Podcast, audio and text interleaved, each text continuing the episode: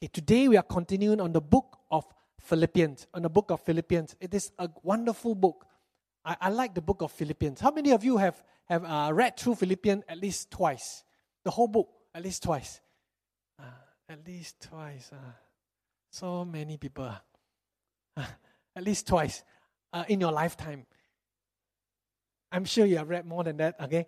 Um, this book here talks about, one keyword is about joy. So if you want, you're lacking joy in your heart, in your life, you should read this book. Because the joy is not depending about feelings. It's about the state of mind and the assurance that God has put in your heart here. Warren Wiersbe, in his book and his commentary on this book, uh, Philippians, he outlined these books here into four uh, uh, four keywords, which I'm going to share with you. Basically, he said this, in our in our lives on earth, we will have joy, but Satan will put various ways, the so-called thieves, that will steal away your joy. There are four thieves, and then you talk about four policemen that God has placed in our heart, in our mind, to protect us. So let me just share with you. So this is a good outline for you as you read through uh, Philippians. Next slide. Next one. Okay. Chapter one, the first thief is circumstances. In other words, if things don't go your way, you feel unhappy. Things turn bad, circumstances. And then the joy in chapter one, the policeman is being single-minded. Single-minded, Edwin have talked about that.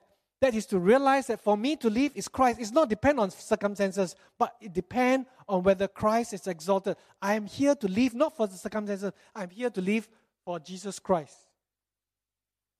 Then chapter two, there are another joy stealer. That is people. People irks us. That's what we're going to talk about today. And what is the policeman?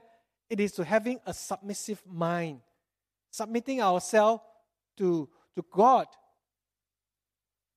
And the key verse is have this mindset same as Christ, for he humbled himself. Philippians chapter two, verse five, verses five to eight. So that's the second uh, joy stealer. And the second policeman. The third one, things. When we don't have, we feel that sometimes we need to have certain things. And the things, we don't have those things, earthly things, we felt that we are lacking that satisfaction, lacking that joy. So it's about having a spiritual mind.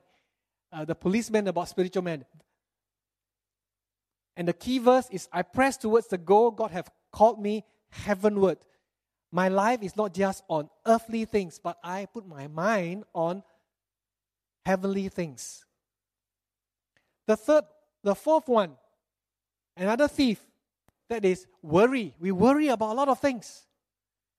And the policeman is having a secure mind. You are secure in Christ. There are several passages, but I just pick one here, is that I can do all things through Christ who sent, who strengthens me. I have this secure mind because Christ is the one who strengthens me. So this will give you a very good um, overview.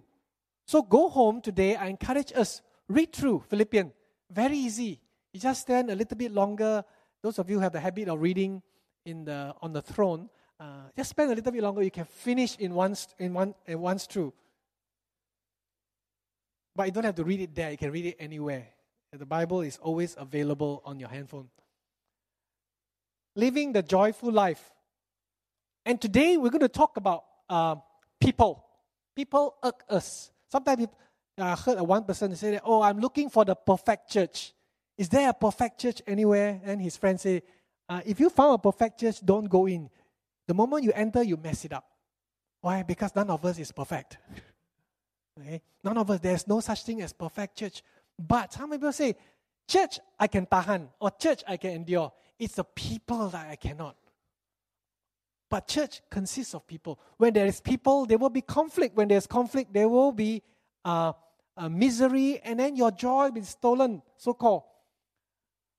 The secret of joy, in spite of the differences and the conflicts with people, is having a submissive mind. Philippians chapter one, where Paul talks about putting Christ first. Chapter two, he talks about putting others first. And in this chapter, Paul will give three examples. Jesus Christ, Timothy, Epaphroditus.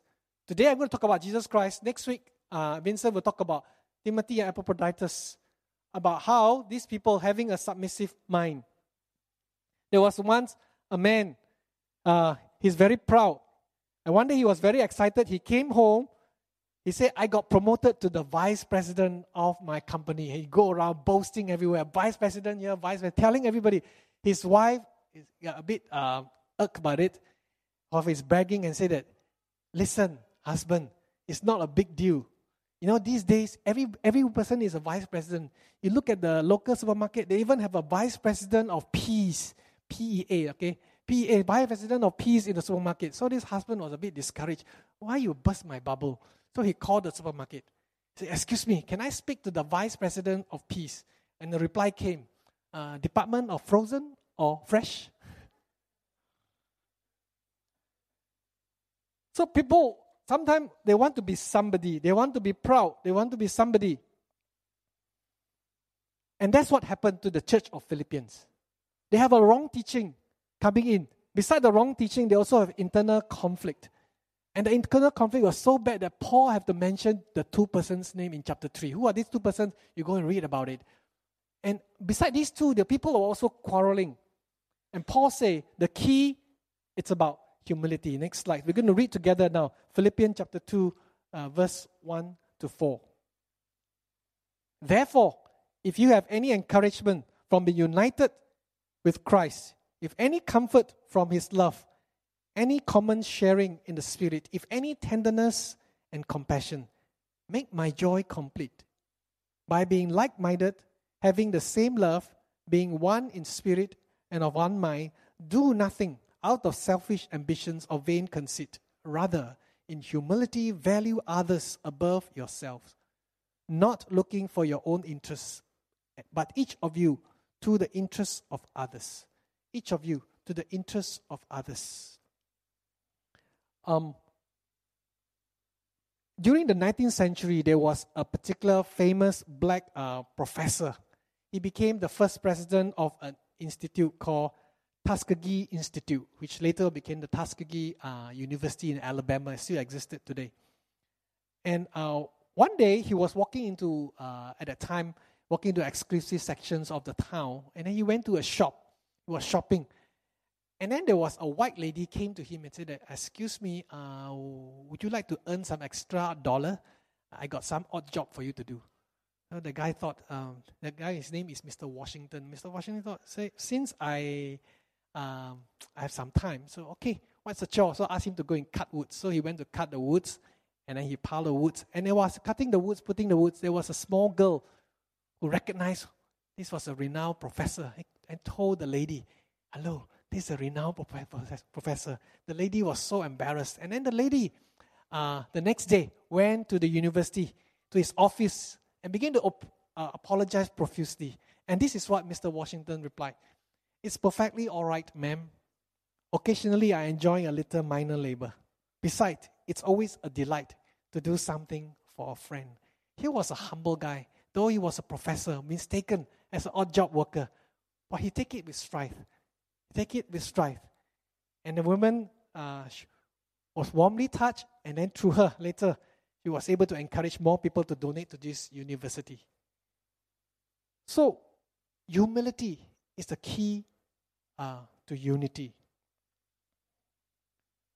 So here Paul started off with four ifs. If, if, if, if. And it's about four, not just if in terms of conditional, but this if seems to be implying the reality since. Since what Paul is saying is that since there are so much encouragement in Christ, since Christ's love has such tremendous uh, persuasiveness in your lives, since the Holy Spirit brings us all together wonderful fellowship, since there's so much affection and tender mercy in Christianity, since you have so much going on for you, can you learn to get along with each other? Can you make my joy complete? These Philippians have already making Paul's joy, giving Paul a lot of joy. Paul is saying that, can you make it to the overflowing? How? By being united. Later on, he mentioned four clauses to show the unity that he's talking about there. What are the four words there? Like-minded, having the same love, being one in the Spirit, being one mind. four things to describe about this uh, this uh, idea of unity. And then he said that do nothing out of selfish ambitions or vain conceit. Rather, in humility, value others above yourself. Don't look only to your own interests, but the interests of others too. How would you define humility? Some people think that humility means uh, you let people step all over you. Humility means that you have something, you say, no la, no la, no la. Hey, Chimeng, you're, you, you look very good. No la, no la, no la. Vincent look better. Uh, it's, oh, it's, it's not about that. Humility is having a secure, you are secure in who you are. And because of your security in who you are, therefore, you are able to consider the interests of others. You don't need to satisfy your interests. You can put aside. You don't need to seek your own selfish thing. You can set aside. And then you can concentrate on the needs of other people. You are secure. So what if I don't look the best? So what? It's okay. I am secure. And that's what Paul is talking about here. It's about this security. And then he quotes the example. The next, in verses six to eleven, he quoted an example of Jesus Christ here. Let me just uh, read to you. Next slide. Verse five to verse eleven. In your relationship with one another, have the same mindset. Some, uh, the older translation put it as attitude. As Christ Jesus, who by being very nature God, did not consider equality with God something to be used to his own advantage. Rather, he made himself nothing by taking the very nature of a servant, being made in a human likeness, being found in appearance as a man. He humbled himself by becoming obedient to death, even death on the cross. Therefore, God exalted him to the highest place and gave him the name that is above every name, that at the name of Jesus every knee should bow in heaven and on earth and every and are under the earth, and every tongue acknowledge that Jesus Christ is Lord to the glory of God the Father. The Father. Scholars have, as you read, the way these particular verses here put together, if you look at the N I V, if you look carefully, uh, it is not put in straight, correct? It, it is right in like a poem style, okay? It's truncated. So, in fact, this is like a, a hymn or a poem. And scholars believe that this was not the words of Paul, but rather it was a common hymn that was being sung back then. It was a very common hymn. And Paul quoted that particular hymn to highlight the example of Jesus Christ, how he was a humble person. Therefore, you can learn from his example. If you're experiencing, then you can learn to be uh, to this particular, uh, to be humble yourself. Let's look at these particular uh, verses here. First one, he thinks of others, not himself. Verses five to six. Have the same mindset as Christ, who went by the very nature God, did not consider himself equality with God. Mindset as Christ. This mindset as Christ is an attitude that says that I cannot keep the, my privilege for myself.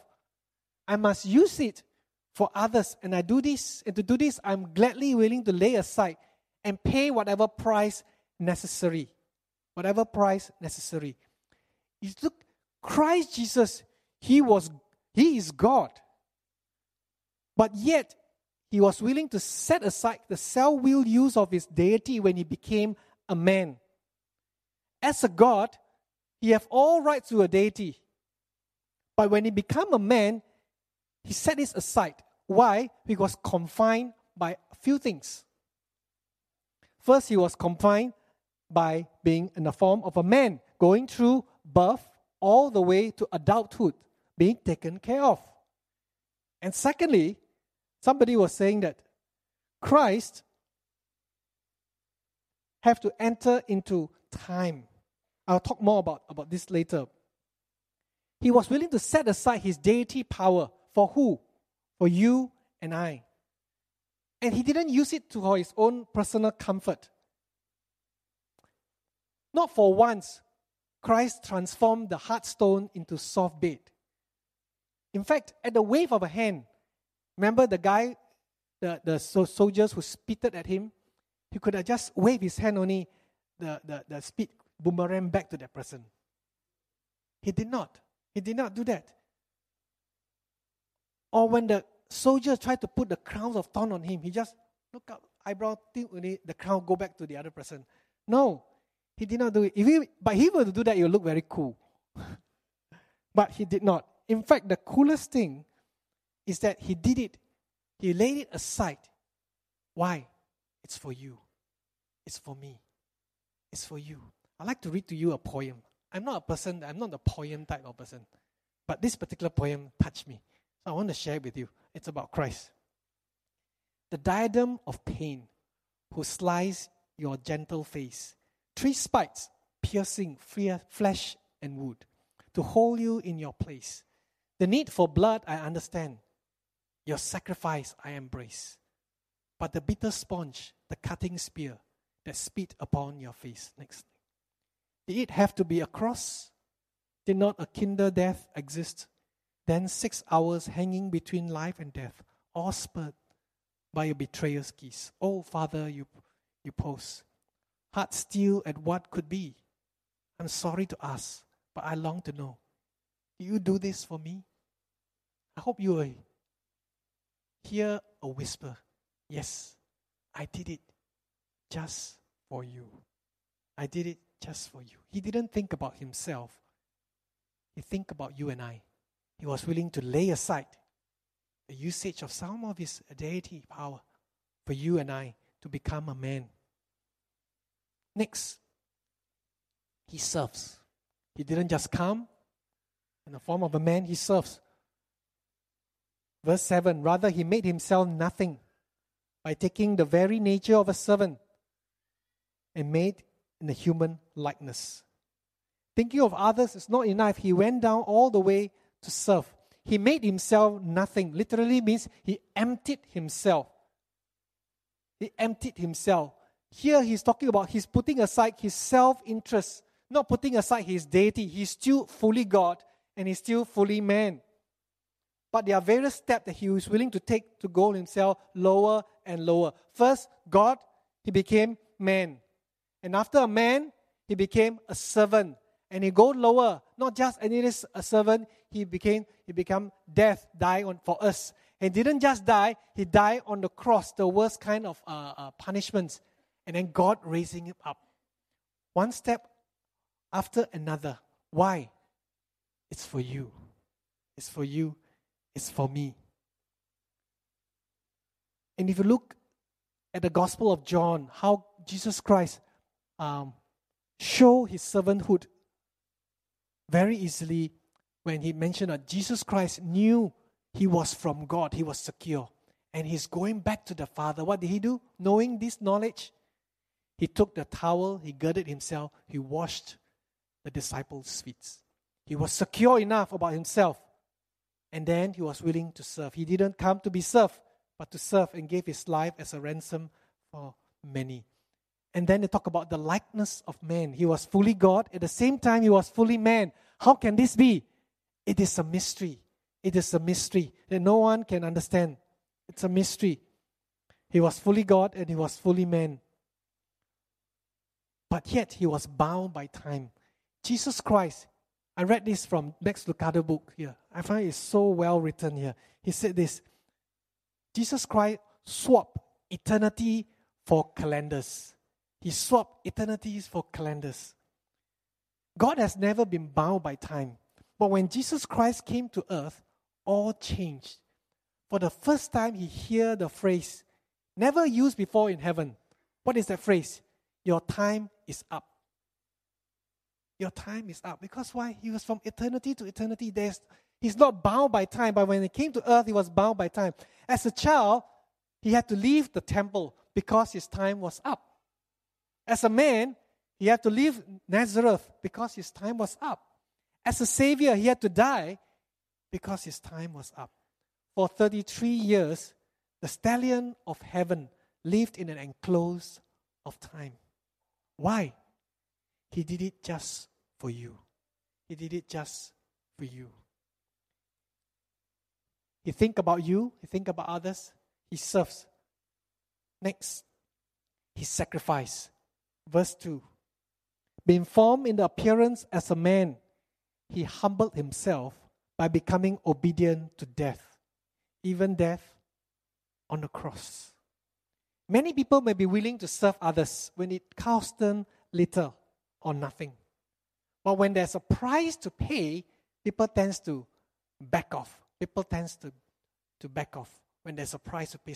I remember one of my uh, Bible college uh, teachers said this: the crucible of love is inconvenience. The crucible of love is inconvenient. When it inconveniences you a lot and yet you're willing to do it, then let's talk about sacrificial love. And that's what Christ is all about. He sacrificed. He went through death on the cross. He was not allowed a natural death on the bed. Neither was it an accidental death. He died the same shameful death on the cross. Crucifixion at the time was the most degrading penalty. It was an offensive nature of the Christian message. In fact, it was so offensive that the pious Jews, as well as the Romans at the time, refused to accept. How can this be? The cross. The cross. And if you look at the cross, very interesting.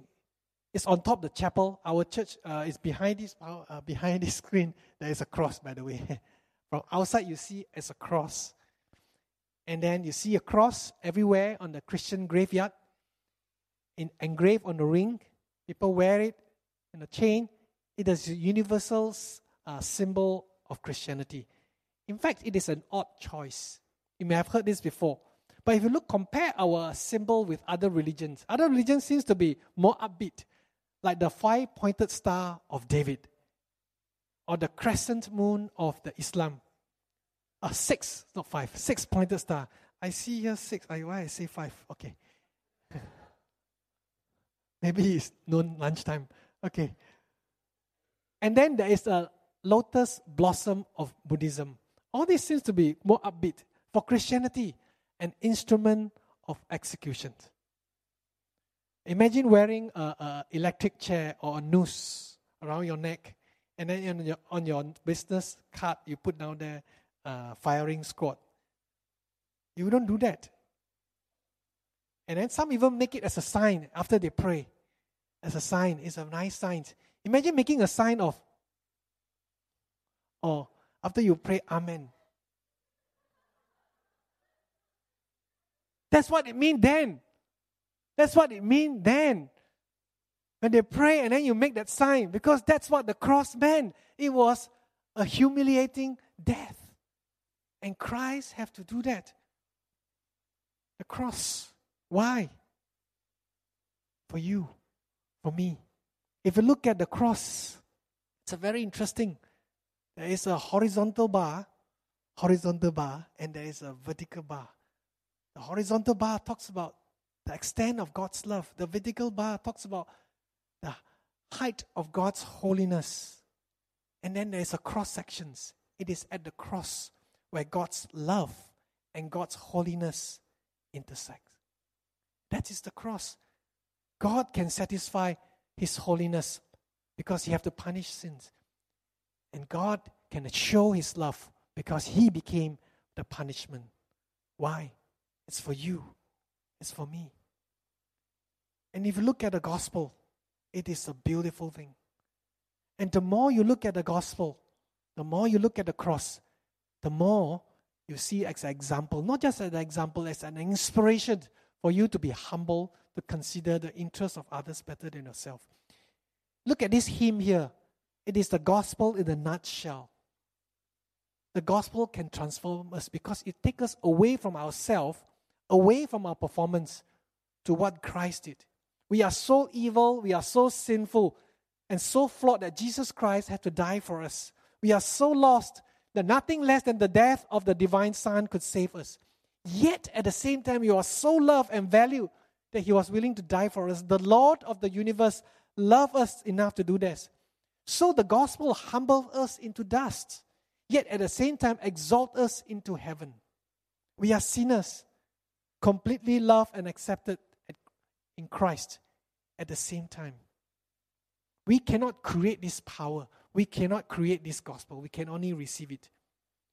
When you look at Jesus Christ, then you will say, oh, he died for other people, so weta, so good.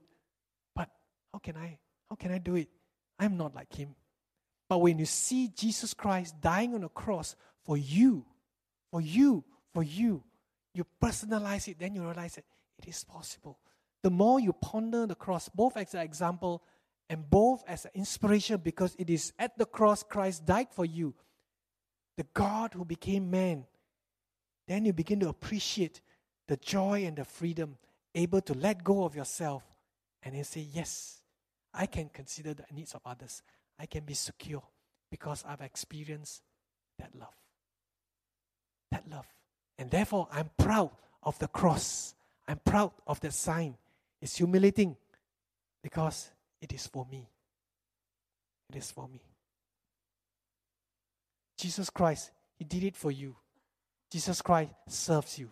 Jesus Christ sacrificed for you. And finally, Jesus Christ, he glorifies the Lord. In fact, God gl- glorified, exalted him to who? To the glory of God the Father. Let me read to you verse nine to eleven.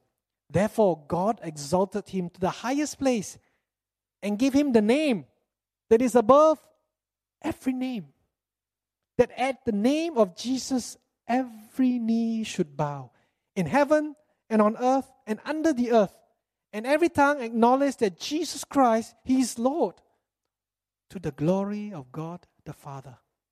To the glory of God the Father. You see the subject change here. The first part, it all talk about the Son, but here it talks about God the Father exalting the Son to his glory. And then he, he received a name that is above every name. Receive. In fact, Jesus Christ, he prayed, oh Father, glorify me in your presence with the glory I had before the earth began. This exaltation here, I believe, could refer to the resurrection, ascensions, and the glorification where Christ seated, finally got seated at the right hand of God. Some say this name, Jesus, is also, Jesus if, uh, in Jewish means Jehovah save, is also the name of Jehovah, where Isaiah forty-five, verse twenty-two, uh, eighteen to twenty-five, this, depict this. Let's take the next verse. Next slide. I am the Lord, or Yahweh. There's no one else besides me. Turn to me and be saved, all the ends of the earth, for I am God. There is no other. I have sworn by myself, and to me every knee will bow, every tongue will swear, swear allegiance. Every tongue will swear allegiance. The name of Jesus Christ, the name of Jehovah too, is a position of supremacy and dominion. Above every name. Above every name. So what Paul is trying to say here, don't worry if you put others first. If you put others first, if you humble yourself, don't worry. At the right timing, God will exalt you. Just as he has exalted Christ, God will exalt you. When? I don't know. But God promised he will exalt because Christ, he have exalted. And because of Christ's uh, sacrifice, the exaltation of Christ is tremendous because it mentioned here every knee. As if every knee is not enough. He even go further. Which every? Every in heaven, every on earth, and every under the earth, talking about hell. Means that everyone, one day, willingly or will be made willingly and bow before the name of Jesus Christ. And it is at this name today, we are gathered here. We have this privilege. And each time when you pray in Jesus' name, remember the power, the authority, the glory of this name. The name above every name. Every time you mention the name of Jesus, you pray in the name of Jesus. Let us not forget this. Let us not forget this. It is a powerful name. But this name, Jesus Christ, exalted to the glory of God the Father. When God exalts us, it's also to exalt his name. Because God is the one who deserves all these things. And as you see the more about Jesus Christ, what he has done for you, it is not difficult to lay aside. your, your own rights, your own interests, and then put us earthly squabbles and differences and say, okay, this time, or all the time, most of the time, I will look at your interests. I'll put aside mine. It is difficult, yes, but the more you ponder on the cross, the more the cross can change you. And God promised He will exalt you at the proper time. So today, as you sat here, look at your family relationship, your relationship with your spouse. Sometimes that could be the most difficult, to humble yourself. Yours truly will be the first one.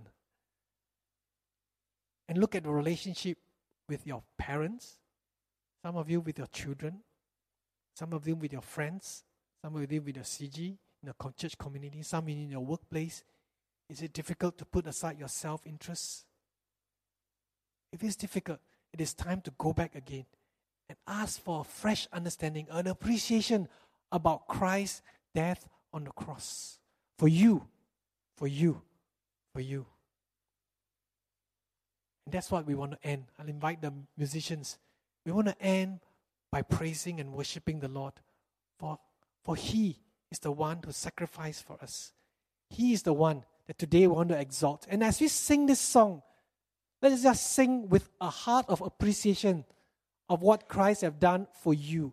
At the same time, let us sing and declare with victory that at this name, every knee should bow, every tongue confess in heaven, on earth, and under the earth, that Jesus Christ, He is the Lord, and He is my Lord. He is my Lord. Let us just bow before the Lord. Where you are,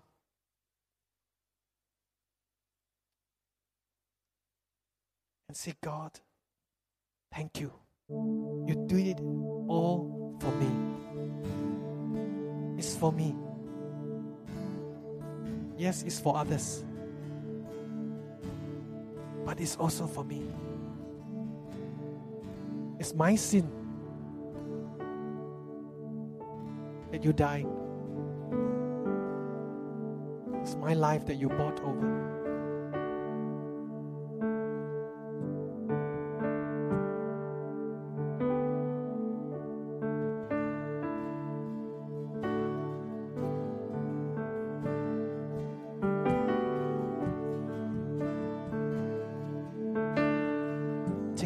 Just to worship the Lord, His name. And today we bear His name. Today we know His name. Therefore we can cherish the cross.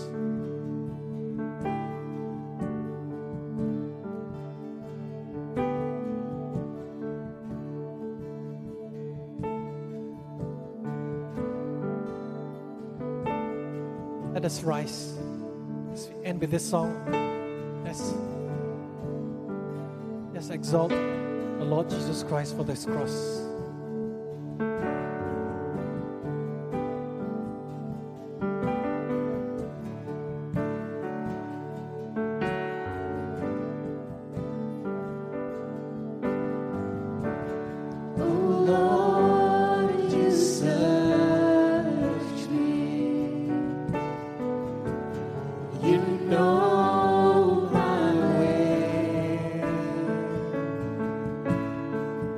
Even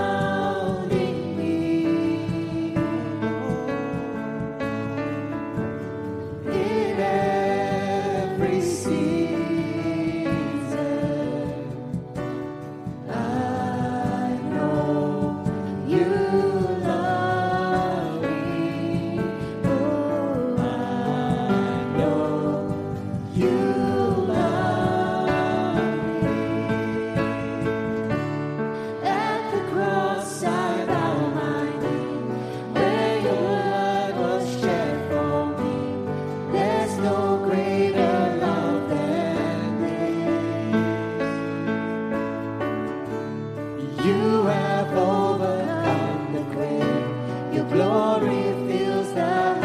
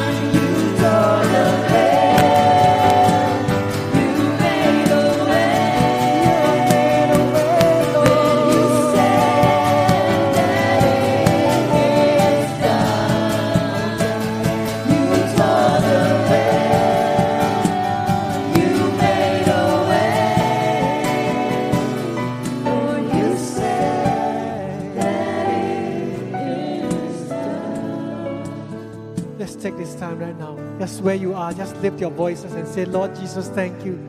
Thank you. Just tell the Lord Jesus Christ your appreciations, appreciation of His love for you, how He died for you, how He carried you, how He rose again from you, how He was exalted to the glory of the Father. And let's just worship the Lord. And God, your name is above every name. Yes, Lord, Father, I thank you. Oh, Lord, Jesus is a great God. You are a great God.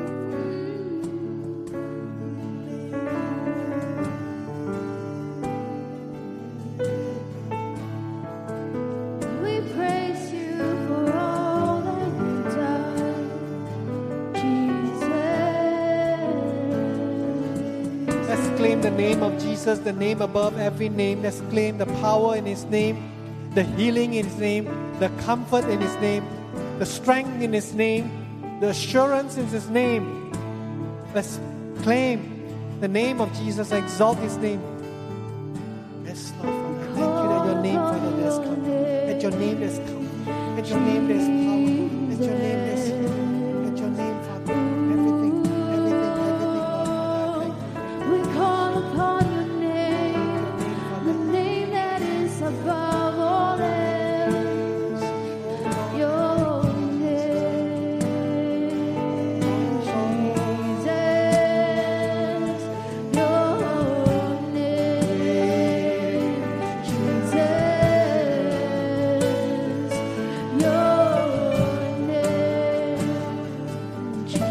Yes, today, if any concerns in your heart, just pray in the name of Jesus.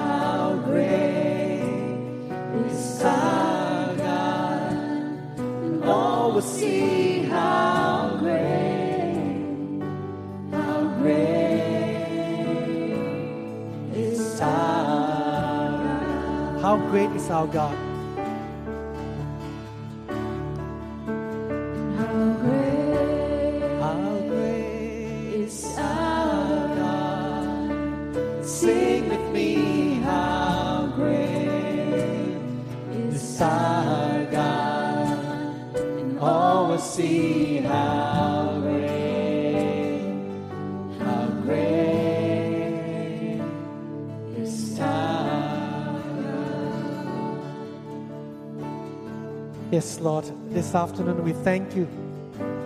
Thank you that today we can know. And reminded again what you have done for us, Lord Jesus. Thank you. Thank you, Lord. Thank you for dying on the cross. For us, you didn't think about yourself. You think about us. You're willing to lay aside. Lay aside. Oh God, your deity. Just for us. You became a man just for us. became a servant just for us. You died for us, even death on the cross, just for us. Thank you. Thank you, Lord. Let's give us hope. Let's give us assurance. And I pray that, God, we will embrace this, Father, not just in the mind, but in our hearts, each day, each moment, so that, God, we can dare to consider the interests of others, knowing that, God, you will exalt us at the proper time because you have exalted Christ. And you've given us this name to be with us, the name above every name. Thank you, Lord. Thank you so much. And we praise you, Lord. In Jesus' most precious name. Amen. Amen. Hallelujah.